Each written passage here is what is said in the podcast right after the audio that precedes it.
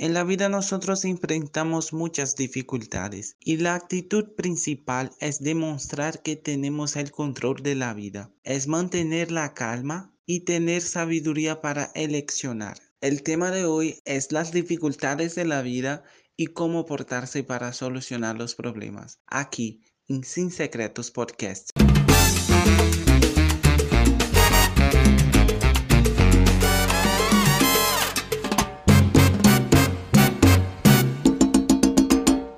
La vida está llena de problemas, muchos peligros y a veces no hay una manera fácil de enfrentar todos estos problemas. Yo tengo 26 años y ya pasé por muchas dificultades. Crecí con mi mamá que era soltera y tenía que trabajar, entonces yo me quedaba en la casa de varias personas para que las personas cuidaran de mí, pero con muchas dificultades eso sucedió porque yo sufría mucho cuando estaba lejos de ella, pero la vida me enseñó y entonces me acostumbré a eso. Y cuando estaba mayor, mi mamá conoció a mi padrastro.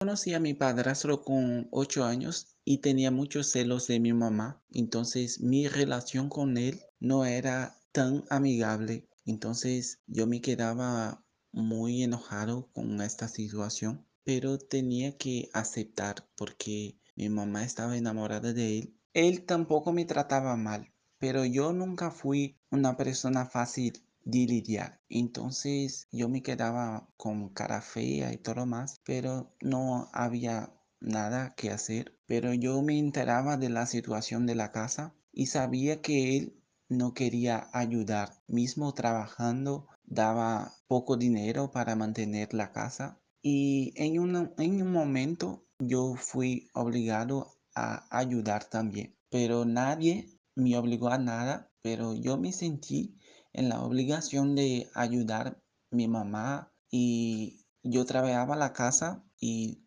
después iba a la calle para trabajar y eso me hizo responsable yo hablo eso porque veo muchos hijos hoy reclamando de sus padres, pero sus padres trabajan muchísimo para darle una buena vida y ellos siempre están reclamando.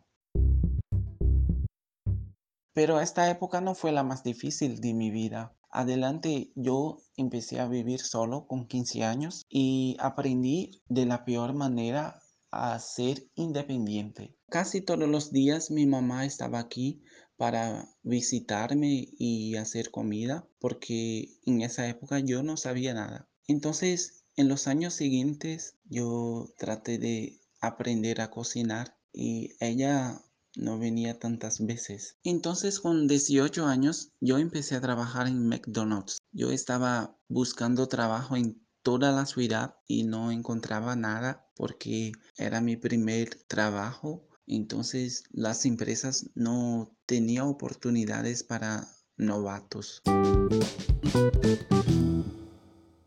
Quedé en esa empresa por ocho meses.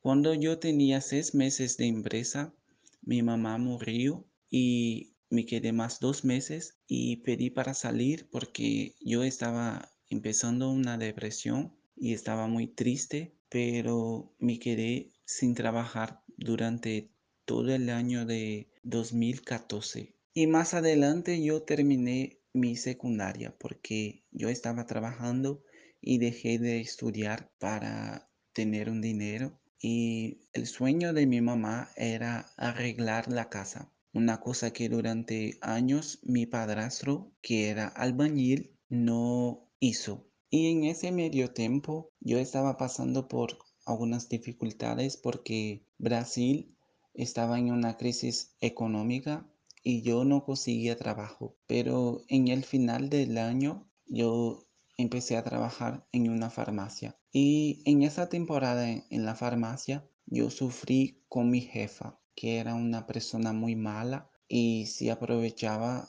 de mi tiempo libre porque yo vivía solo. Entonces tenía horarios disponibles y me exploraba y de tanto trabajar yo me quedé enfermo y salí de la farmacia. Pero no desanimé, no pensé en matarme y nada de eso. Yo me quedé más fuerte y seguí adelante.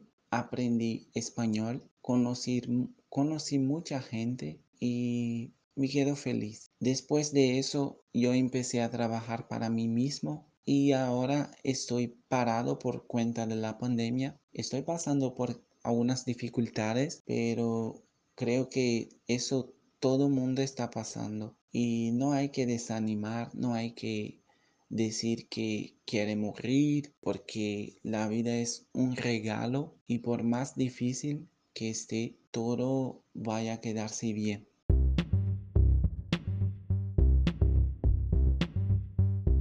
Y en medio a esta pandemia, yo aprendí a valorar todos los detalles. Los mínimos detalles. Y te doy un consejo.